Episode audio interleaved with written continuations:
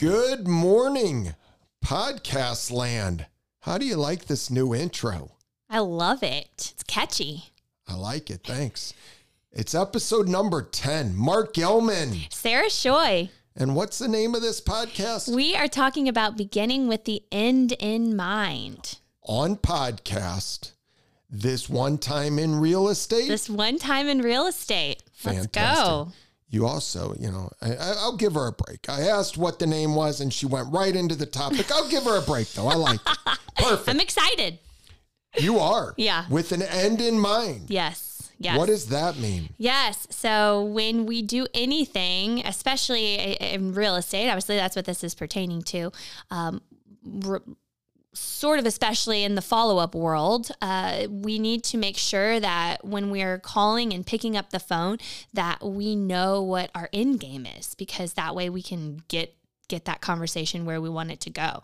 So um, when we're when we're making those uh, calls, we want to say, okay, what's my goal with this conversation? Ideally, it's to make an appointment or to further understand their motivation or their goals of the person on the other end of the phone. So when we begin with the end in mind and we know the goal of our conversation, good stuff's going to happen.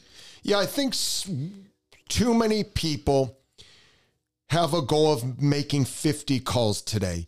They simply make the call, they go through the motions, they really don't have a strategy, they don't have a plan, and they feel accomplished that they made their 50 calls, that they put their tally marks on their 50 calls, but they maybe didn't accomplish a single thing. I'd rather, and I know certainly you're in the same thought, is that we'd rather have somebody make two calls, book an appointment, have a win, and be done for the day. Yeah, definitely. I, I I'm kind of laughing right now because you made a really great example of this topic the other day with our agents when you talked about going to the gym. Because I d- don't get me wrong, I think it's great to make the the calls, especially as a new agent, just making those 50, even if it's just getting it's it's an object in motion, like we talked about. So you're you're doing the right activities, but um, sometimes we just think, okay, check, made those 50, left 50 voicemails, I'm done for the day. And like, that's not the idea. And it's the same when you go to the gym. Do you want to tell them your, your example? Yeah, and I think that too many people go to a gym, they don't have any plan in mind. They don't know are they going to work biceps, are they going to work triceps, back, legs, whatever that is. And they aimlessly wander. They see a couple friends, they talk to them, and then maybe they'll do a push up or two or uh, a couple pull ups. But the end result is not going to accomplish what your goal is take this. You're going to go to a gym today or buys and tries. You're going to focus on those. You're going to spend less time. When you're aimlessly wandering, you're going to spend an hour. You're only going to go to the gym for 20 minutes, but you're going to dedicate work on buys and tries. And then you're going to have a recovery day, and you know tomorrow's going to be legs. And when you have a plan and you work that plan, there is absolutely no doubt that the results will come.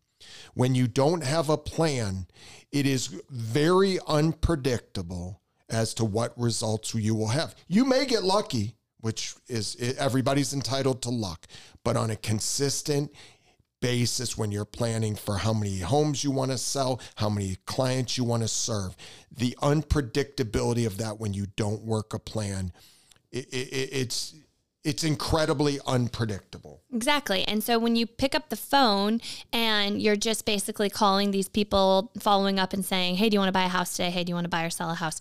You you may get lucky, as Mark says, and you may find someone that's that says, "You called me and I decided today I do need to buy a house. And obviously that's going to be awesome. But if you have a plan with your follow up and you begin with the end in mind and you know when you call your C buyers who are 60 plus days out that, that obviously aren't buying tomorrow, but you know that you need to find out this bit of information from them or check in, remain top of mind, you're going to have a more effective um, way of doing things and obviously a better opportunity of procuring those people than if it's just kind of a crapshoot and you don't really know why you're calling or what you're calling about. And so, for an example, uh, Mark wants to buy a home. Mark has not talked to a lender. Your goal today is to call Mark and understand have you spoken to the lender? And if he has, awesome. what were the end results? How did that go? Did we get a pre-approval? Are we underwritten, etc.? If we didn't, out of curiosity, Mark, what prevented you? It allows you to have a plan that your only goal with Mark was to understand from your notes if today he did his pre approval or not. And then you have a sense of accomplishment, even if you're going to work with Mark. And I know that Sarah is huge on impressing on her agents. Have a plan, have a goal, have a reason for making that call. If you're just simply, are you ready to buy? Are you ready to buy? Number one, it's annoying. Number two, there's absolutely no action. There's no plan, and you will not have results.